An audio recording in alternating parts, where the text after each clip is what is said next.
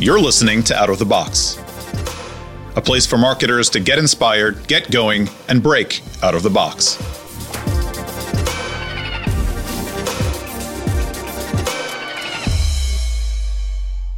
Hi, everyone. I'm your host, Jess Overton. Today, I'm joined by Alice Muir. And I'm Alice Muir. Hi, everybody. A senior growth consultant on the retention team at Feature. Um, Feature is an award-winning uh, mobile marketing consultancy for the world's largest brands. Awesome to have you here, Alice. Uh, we've actually had Andy from Feature on in the past, so if you guys want to check out his episode, I highly, highly recommend it. Uh, Alice has big shoes to fill today, uh, but I'm sure uh, uh, that she's going to do just beautifully. She's got a lot, a lot of interesting insights uh, into app business models, Uh, monetization, optimization, and uh, uh, a lot of other things that we're going to cover today. But really, before we get into that, Alice, I always like to uh, to get a little bit of uh, a little bit of background on uh, on who we're talking to. So, tell me a little bit about your uh, your experience and, and how you got into mobile marketing. Sure, um, I've been working in the retention team at Feature for the last nearly four years. Um, before that, I had quite a diverse career. I left school to start in electronic music and underground culture magazine for women. And I ran that for about four years before deciding to become a student. Um, and so I went to study law at Strathclyde University in Scotland, where I'm from. Um, but while I was at university, I, re- I realised I really missed being in the startup and tech world.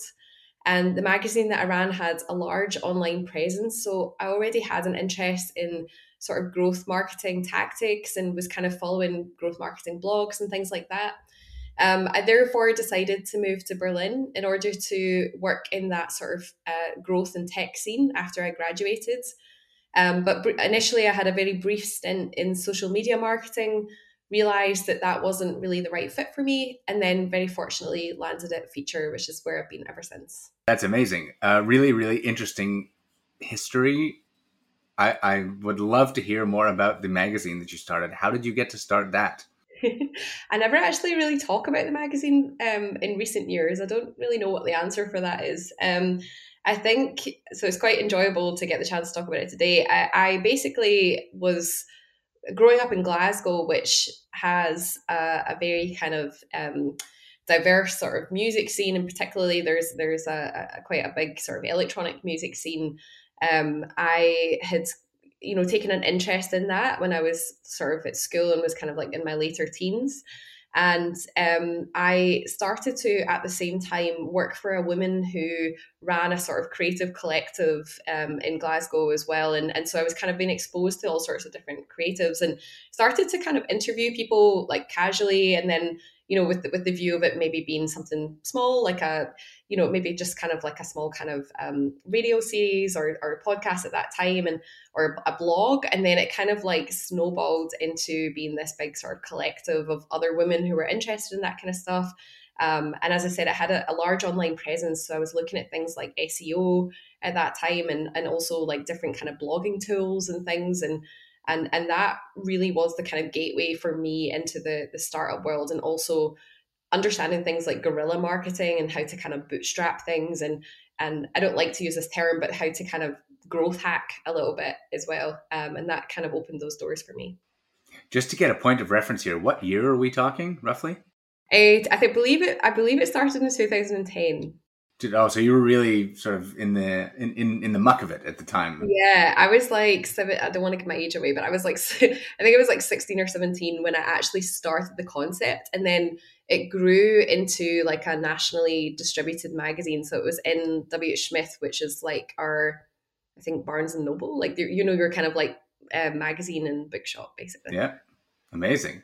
So actually my next question was going to be, because you talked a little bit about the marketing side, you talked about S E O, you talked about sort of the the, the hacking things together, guerrilla marketing. I, I wanted to ask you then about the monetization. So I gather it was in print and it was being sold. How did you go about turning what sounds like a passion project to begin with into a revenue generator as it grew? So what's really interesting about my career is it's kind of come full circle, because Initially, um, I so be, while I was kind of launching my magazine, as I left school, I went to work for a publishing company in Glasgow, Um, and I would sit in this, my, my job was to sell subscriptions, right? But it was like subscriptions to a physical magazine. So my job was to sit and call people up uh, who were already, um, first of all, call people who were already subscribers and ask them questions and sort of, and guide them to the conclusion that they needed to renew their subscription. Um, and also there was like the, the kind of cold lead, cold calling part as well. We were trying to acquire um new new customers, new readers for this magazine. So I was gaining that that experience on the side of sort of building a team around the the, the magazine and this kind of um creative collective that we were we were building ourselves.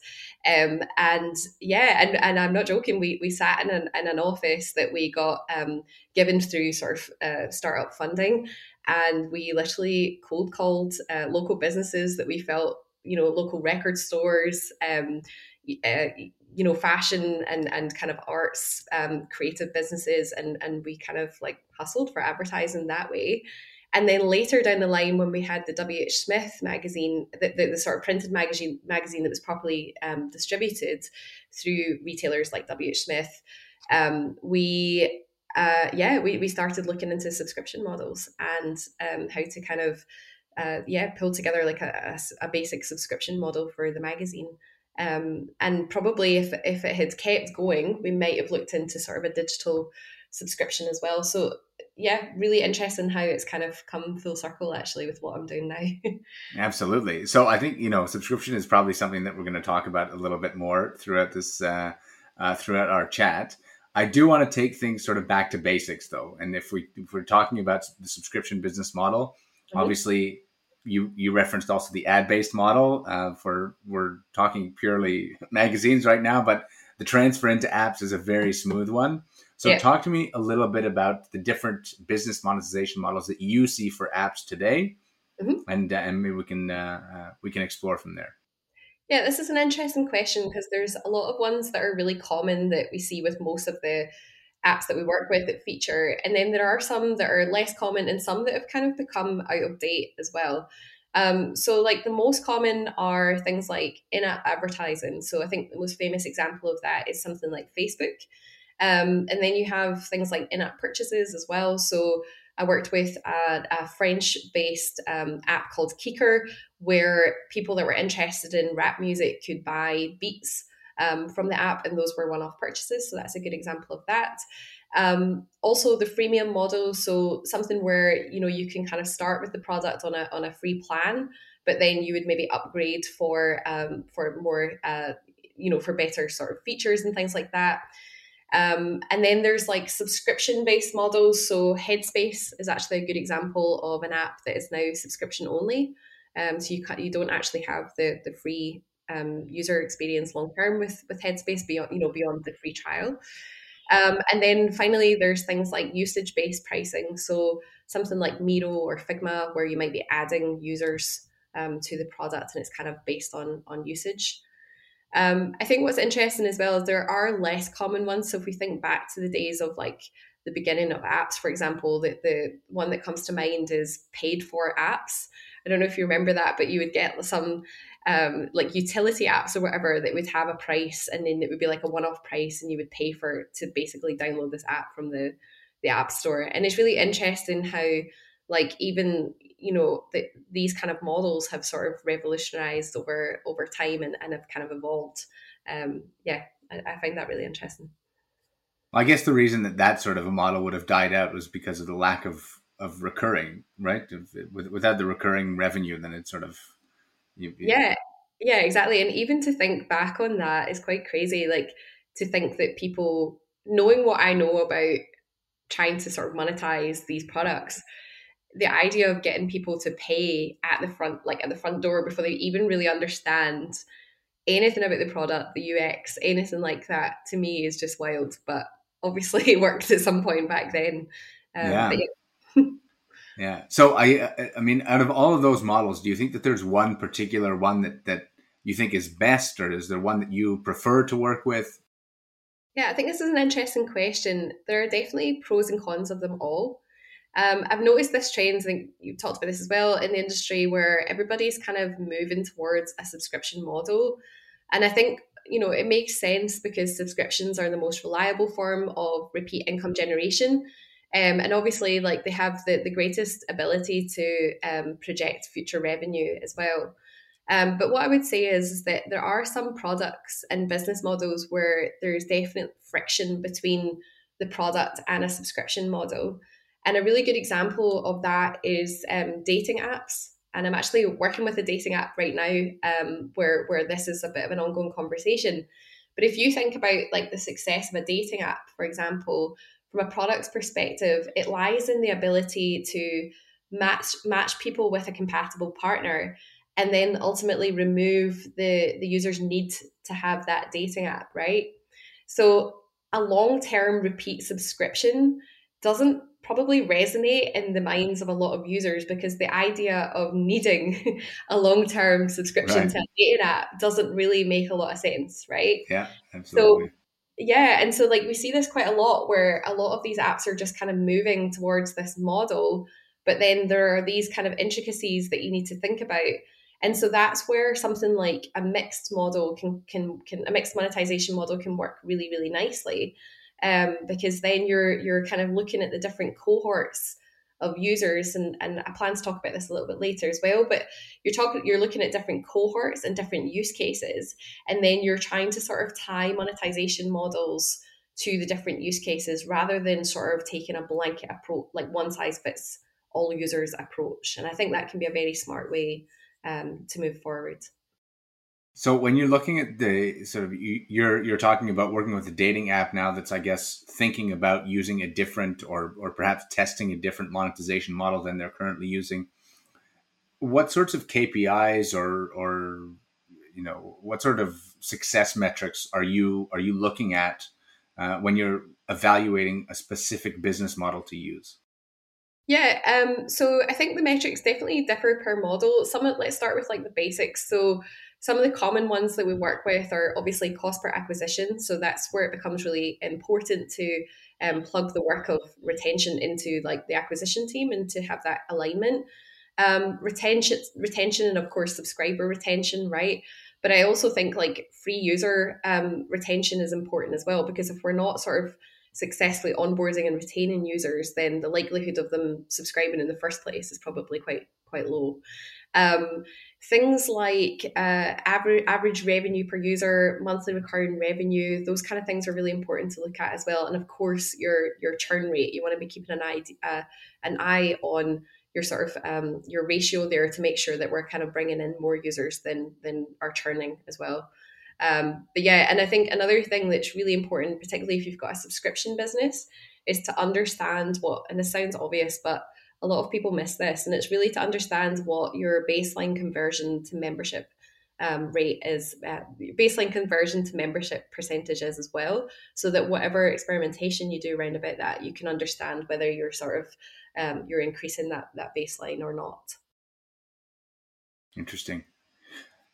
I I actually want to know a little bit more about what what it means to, when you say that people are people are missing that quite often, to to keep their baseline or to measure their baseline. That seems like it would be something that would be sort of, that'd be A B C. Can you can you dive yeah. a little bit into that? Yeah, it seems pretty straightforward. Um, I've worked with a few. I, I guess there's a few different factors to this. I think sometimes what happens is companies maybe don't have like a great sort of tooling and like data and analytics infrastructure, and so what ends up happening is they're working with something that could potentially be a bit hacky, um, and and and end up, because of the effort that goes into building the dashboards and things, they kind of end up looking at like vanity metrics. Um, so like I, I can think of a recent example where I, you know, I was kind of working on optimizing subscriptions, and I was kind of like, I kept asking this question, like, what is this baseline conversion to membership? And I, I kept getting sent these dashboards that were things like click-through rates and and and kind of like revenue, blended revenue and all this kind of stuff. And I'm thinking, this seems like a really simple question to to answer. Um, but I think a large part of that is just making sure that you've got like the right sort of tooling and setup, and and that you, I think data visualization is super important. And a lot of teams, when they're trying to maybe, They're, they're kind of strapped on resources, they don't actually realize how impactful it that can be to have the right sort of um, yeah, visualization in front of you to, to understand those metrics.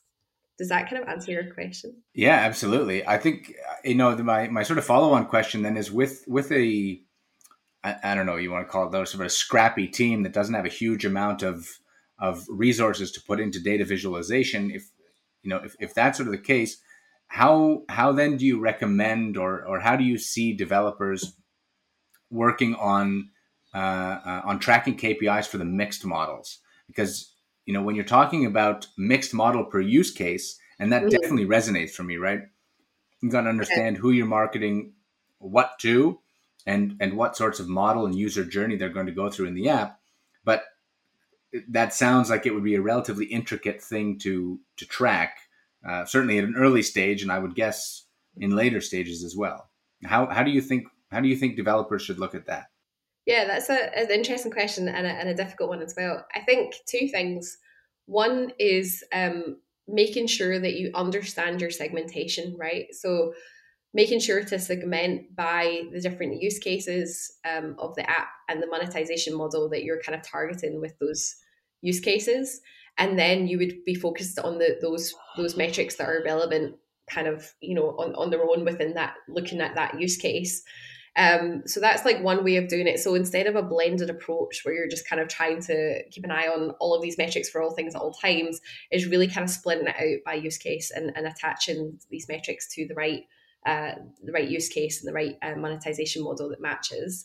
And then I think the other thing as well is you can also look at like things like average revenue per user as well, which is which is obviously more of a kind of blended approach. But if you're looking at like, say, for example, you're trying to match your average revenue per user user with, for example, your cost of acquisition, um, that would be like one way to sort of look at look at it more kind of holistically, if if that makes sense. But it is it is an interesting question. I'm not sure if I've got even like the right answer to that, other than to sort of segment and don't try to look at everything as like one one whole piece, if that makes sense.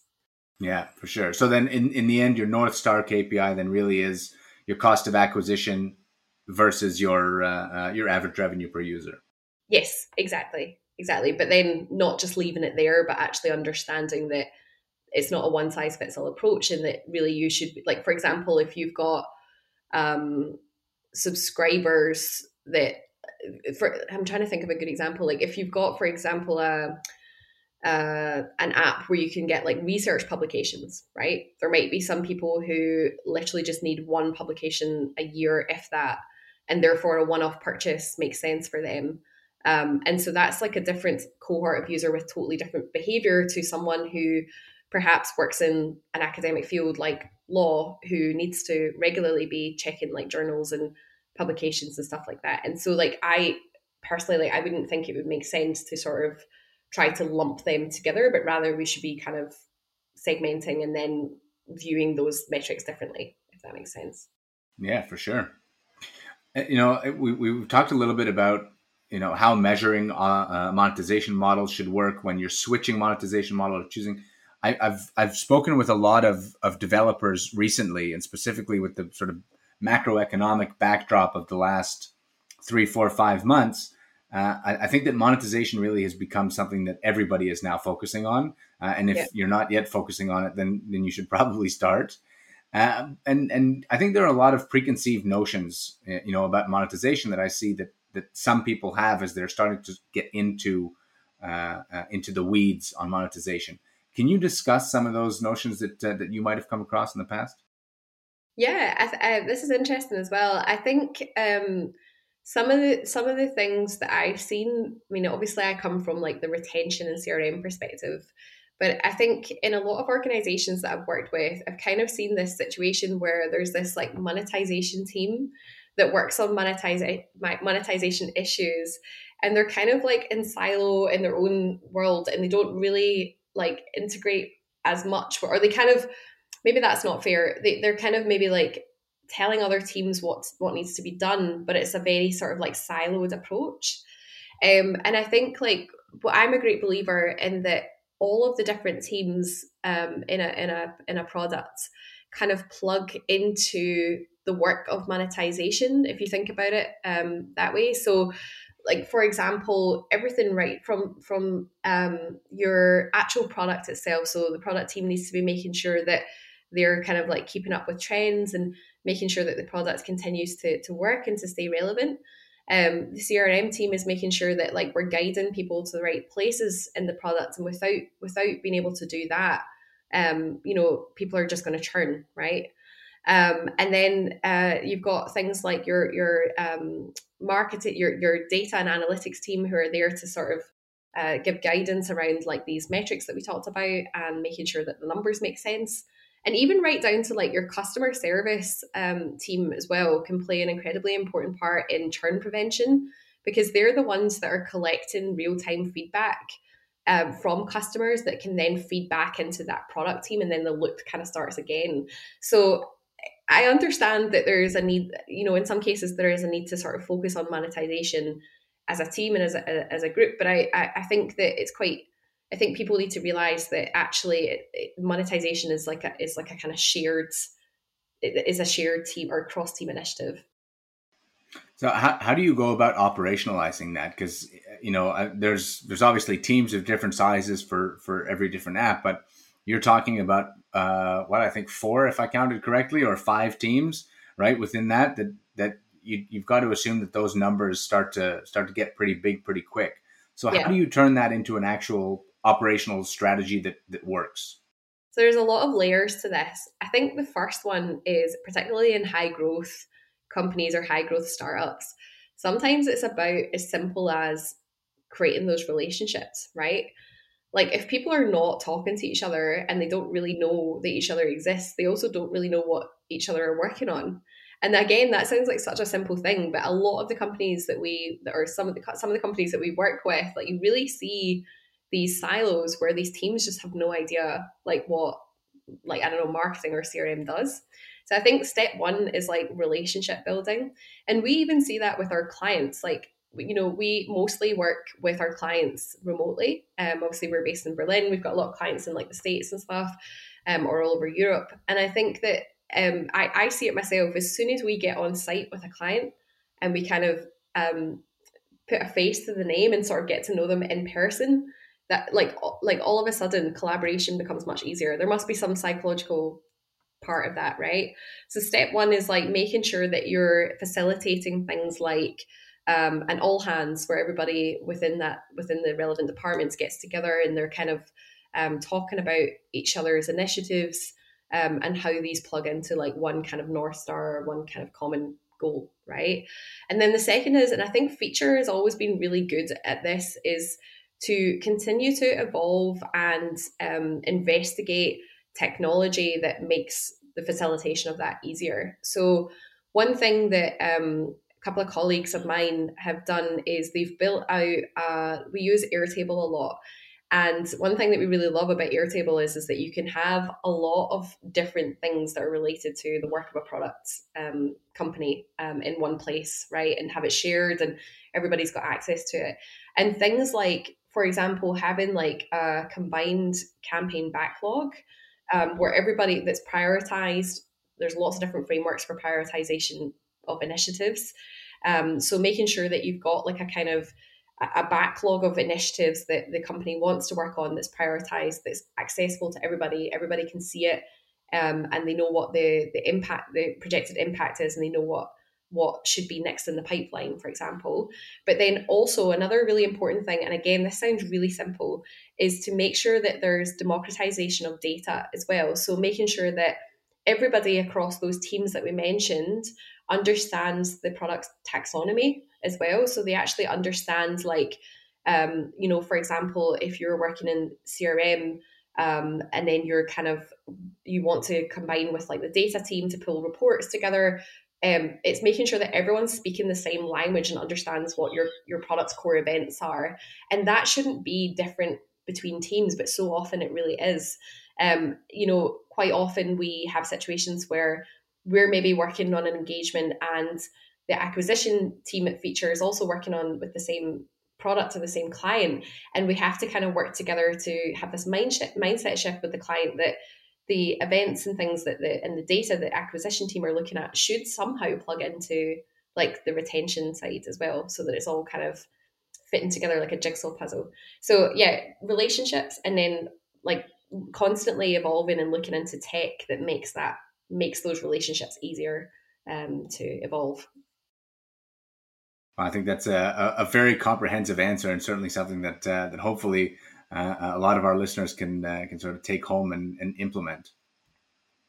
I want to talk. I want to talk a little bit about uh, uh, some of the less intuitive, maybe changes uh, that in an app that can that can have uh, uh, that can have an effect on specifically, I guess, subscription models, because because that's what I've really been looking into uh, in in the in the recent past. Yeah. Um, I guess I'd start then maybe with, with something that's intuitively impactful, which would be pricing. How do you think about setting pricing, changing pricing, testing pricing? Walk me through that. Walk me through pricing. Yeah, this is really interesting for me. I I um, very recently actually listened to a podcast that um, Robbie Kelman Baxter was on. Um, she's a famous uh, subscription uh, consultant.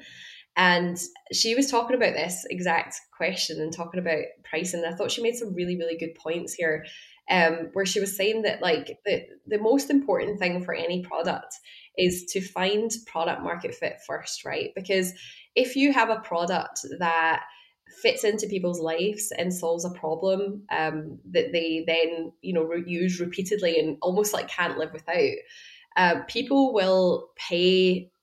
Like the, the, there is a kind of window of what people would be willing to to pay with, like with, you know, within reason. Obviously, if your favorite app started charging, you know, like thousands, just jumped overnight and started charging thousands, you would notice that, and most people would churn, right? But within reason, like I think people get really bogged down on, oh, we need to make it like twelve dollars versus like fourteen dollars or whatever. But actually, if you've got product market fit and you've got scale, pricing in itself is probably not really, um, is, is probably not going to really make that much of a difference, if that makes sense. So she, she'd made some really interesting points about that, and I thought that made a lot of sense. Um, however, I, there are some diff- like different theories around this. I know that, for example, Jake Moore, he had this really comprehensive um, Twitter thread recently about something called something like one hundred lessons from growing subscription apps. And, and he'd he said that, you know, he'd kind of collected data from different subscription apps, and that there were, you know, these prices that just worked for subscription for subscriptions, um, particularly subscription apps. Um, and, and that was also very interesting for me. I think being on like the, the, the sort of consultancy side, we don't really get to be as hands-on as I would like with price testing, for example. That tends to be something that is really kind of sits with, with the product team, um, and, and can, and can be, you know, the product team can be quite sort of protective of that as well. Um, it's definitely something that I would love to dive into, um, deeper at some point, but those are just some two really interesting theories that I've kind of read recently that I thought were were very good points. Very interesting. And and so you said that mostly the, the, the price testing sits with the product team. That's that seems strange to me. Yeah, product or monetization. But I guess it kind of makes sense, right? Because every time, you know, especially with an app, every time you make updates to your pricing, you also have to make updates to like the, the S K Us or the S K Us, however you want to pronounce it. Um, and that requires a, a sort of infrastructure lift. And I think this is something actually that is really interesting that people don't um, sort of think about when they think about, you know, monetization, optimizations and pricing and things. They kind of think that one team is just going to come in and sort of solve all of these problems. But what they often overlook is that there, there's a huge sort of infrastructure lift that goes into that. Um, everything from, you know, like the um, product team having to actually do the the kind of the, the, the technical updates, the the marketing team having to put in C R M, having to sort of put out like the communications around those kind of things. And then things like even like your legal, like your T's and C's, all of the, you know, all of the kind of contractual stuff, if that's relevant. Like it, monetization is not something that you can just kind of test willy-nilly, like from one day to the next. It's it really requires everybody in the business to be to be sort of working towards towards a common goal, if that makes sense. Do you think that the fact that so many that there are so many moving parts in testing or changing monetization is something that holds back a lot of developers from actually doing those changes, from whether it's changing model or even A B testing pricing? I think so. I mean, it's quite common with product teams. I mean, I, I feel like this is always the case that there's a lack of resources, right? No matter how, no, no matter how big your, your tech company is, like, it just always seems to be the case that there's like a lack of, of, of resources. Um, and again, like, people sometimes don't understand what, like, what should be like the priority and, and, and how to prioritize initi- initiatives based on what's going to bring business impact. Um, and I, and yeah, and I think that that often happens, like, you know, companies just, they, they kind of set and forget The, the the pricing or the monetization strategy at the beginning, and it's usually something, you know, a decision that's kind of made by the founders as well, and then everybody else just kind of organizes themselves around that. But then I think, like, it's, this is also kind of silly and a bit short-sighted, because over time, particularly in the subscription business at the moment, if you're not constantly evolving, you're going to get left behind, no matter how big a player you are. I mean, we've seen that.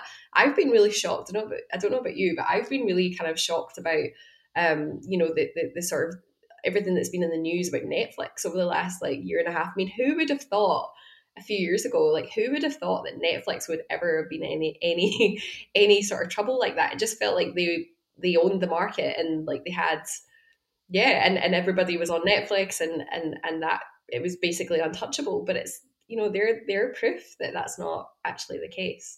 Um, so yeah, it is a bit short-sighted, but I do think that an understanding of how to sort of, yeah, prioritize and uh, initiatives is is is the way to go, um, to know when to sort of uh, to start kind of, yeah, looking at your monetization models.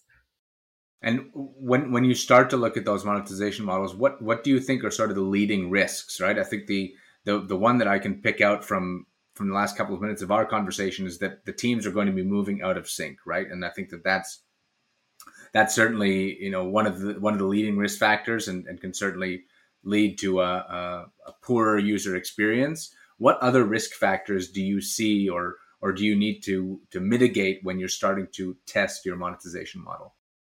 Uh, so I think there's a few things. So um, first of all, the most obvious would be like a declining subscriber retention um, curve, right? So if people are not, either they're not kind of they're turning off auto renew halfway through their subscription, or they're churning at the end of the subscription, never coming back, then you might be asking yourself, like, what what is what's going on here? What problem are we not able to solve for these users?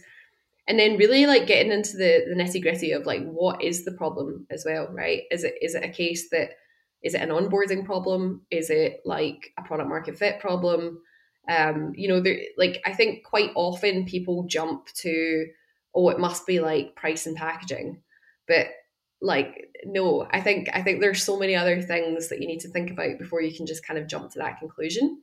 A really good example is, we worked on, not myself personally, but I I, I was talking about this at a conference recently, um, that Feature had worked um, on a with a product called Empiricus, which was like a kind of an app for um, for being able to access uh, research publications and um, uh, and and sort of financial Um, publications and data and things like that. And they had a bunch of subscribers who would subscribe, and then they would instantly churn because they couldn't find the reports that they had initially paid for, right?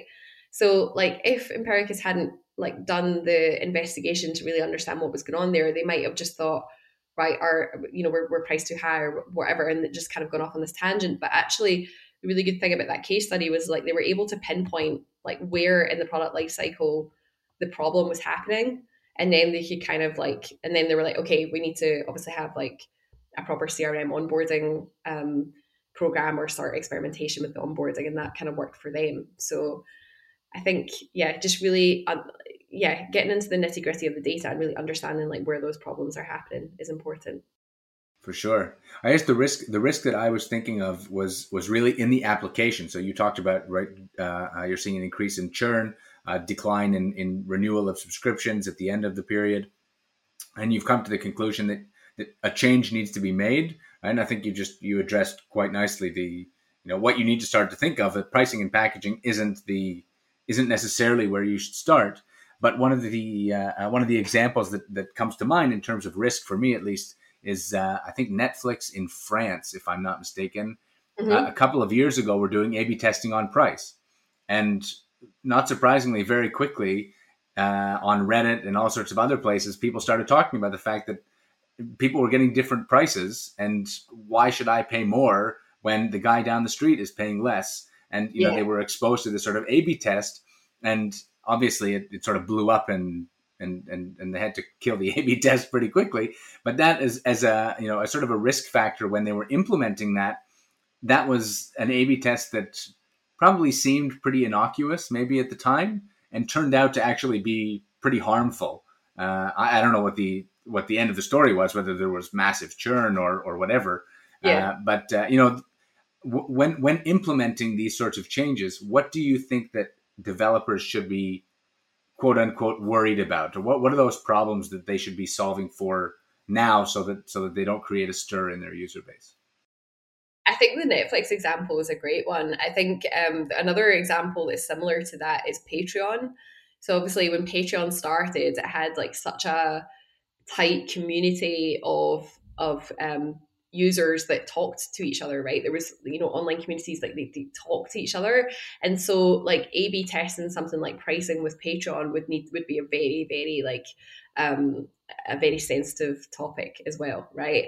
Um, Netflix is, that's an interesting one, because obviously Netflix has got scale, and your Netflix users not typically going to be um, speaking to each other. So I think like it would surprise me, you know, perhaps maybe if it was like A B tested on different sort of geographics or something, might be quite different to, you know, potentially people within the same household seeing seeing the different prices. So that that sounds to me like a bit of a, a blooper, to be honest. But um, and obviously I don't know the details of that.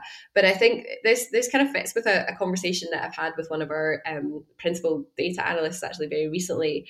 Um, very topical for us at the moment, where we're trying to encourage some of our team, the teams that we work with, to not just kind of jump into A B testing um, as well, but also be like, like to be asking the question, like, is an A B test the right, um, the right strategy for what we want to do and for this type of product? And when I mean this type of product, I mean like thinking about who are your user base. Um, are, you know, are people going to be pissed about this? Like, are people going to be speaking to each other? Like, what kind of scale do we have? What stage of, of a business do we have? Um, you know, do we have skill yet or not? And really like asking those questions. And I think one, another thing that we've done at Feature that I've always quite enjoyed as well is we've paid a lot of attention to things like um, N P S and, and sort of collecting. And I know there's, you know, there's various different opinions about N P S in, in the industry. Um, but I, I think that one thing that we've been able to do through C R M is like continuously like collect um you know, real-time kind of responses from people within the product, um, and, and to kind of collect that information and then sort of have it populate in like in a dashboard in, in real time. Um, and I think that's also been like a great thing for really getting to the crux of like what the issues are, um, you know, with, with your product and, and with, with kind of overall happiness. Uh, but what I would say is, is that the cat, one caveat to that is you've got to be careful when relying on qualitative data, because quite often users say something and then they behave. We see in the user behavior that actually their behavior is, is quite different. So I think, yeah, going back to your question, I think just being a, just being mindful of the type of product, asking yourself the question, like, is this something that, yeah, it might benefit me to get some quick learnings, but ultimately it's going to piss off a whole lot of people and and and we're going to just generate a whole lot of churn.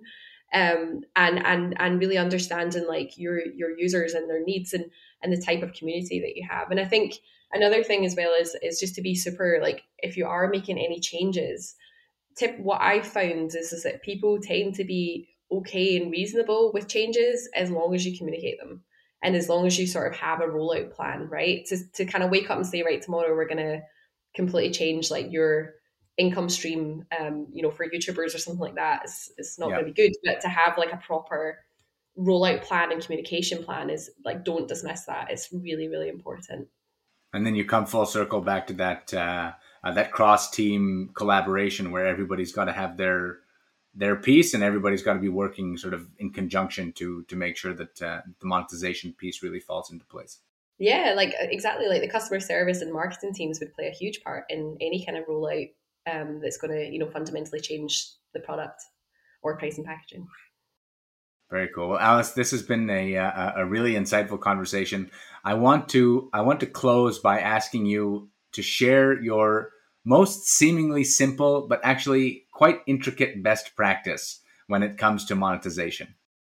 When it comes to monetization.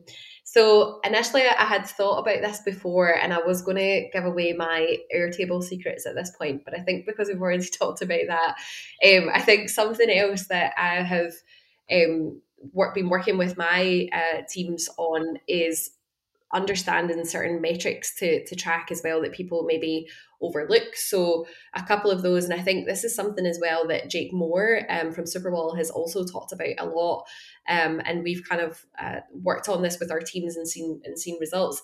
So a couple of things. One is track your install to paywall view, right? So make sure that you understand of all the people that are coming into your product. And when I say paywall, I'm not just talking subscription. I'm, I mean, install to the point of conversion view, if that makes sense. Um, make sure mm-hmm. you understand of all the new users that come in, because we know that like churn is really high on that day one period. So make sure you know that um, all the all the new users that come in have a chance to see the premium product, right? Get that visibility in front of them. And you'd be surprised at the amount of people that don't do that. Um, and then also track your average, um, another good thing to do is to track your average time to subscribe, right? So if we know that most users, it takes, for example, um, you know, forty-eight hours to, to become a subscriber, then you know that for all users that surpass that forty-eight hour period and have, still haven't subscribed, you can start working on sort of like win-back strategies and discounts and and and promos for those people too. So those are just two things that quite often get overlooked that are quite good hacks. Amazing. Well, hopefully our listeners can take that and implement, and uh, and they'll see an uptick in uh, in their monetization. Brilliant. Thank you so Alice, much. Thank you very much for uh, for coming on the show. It's been a pleasure. Thank you. It's been a pleasure too.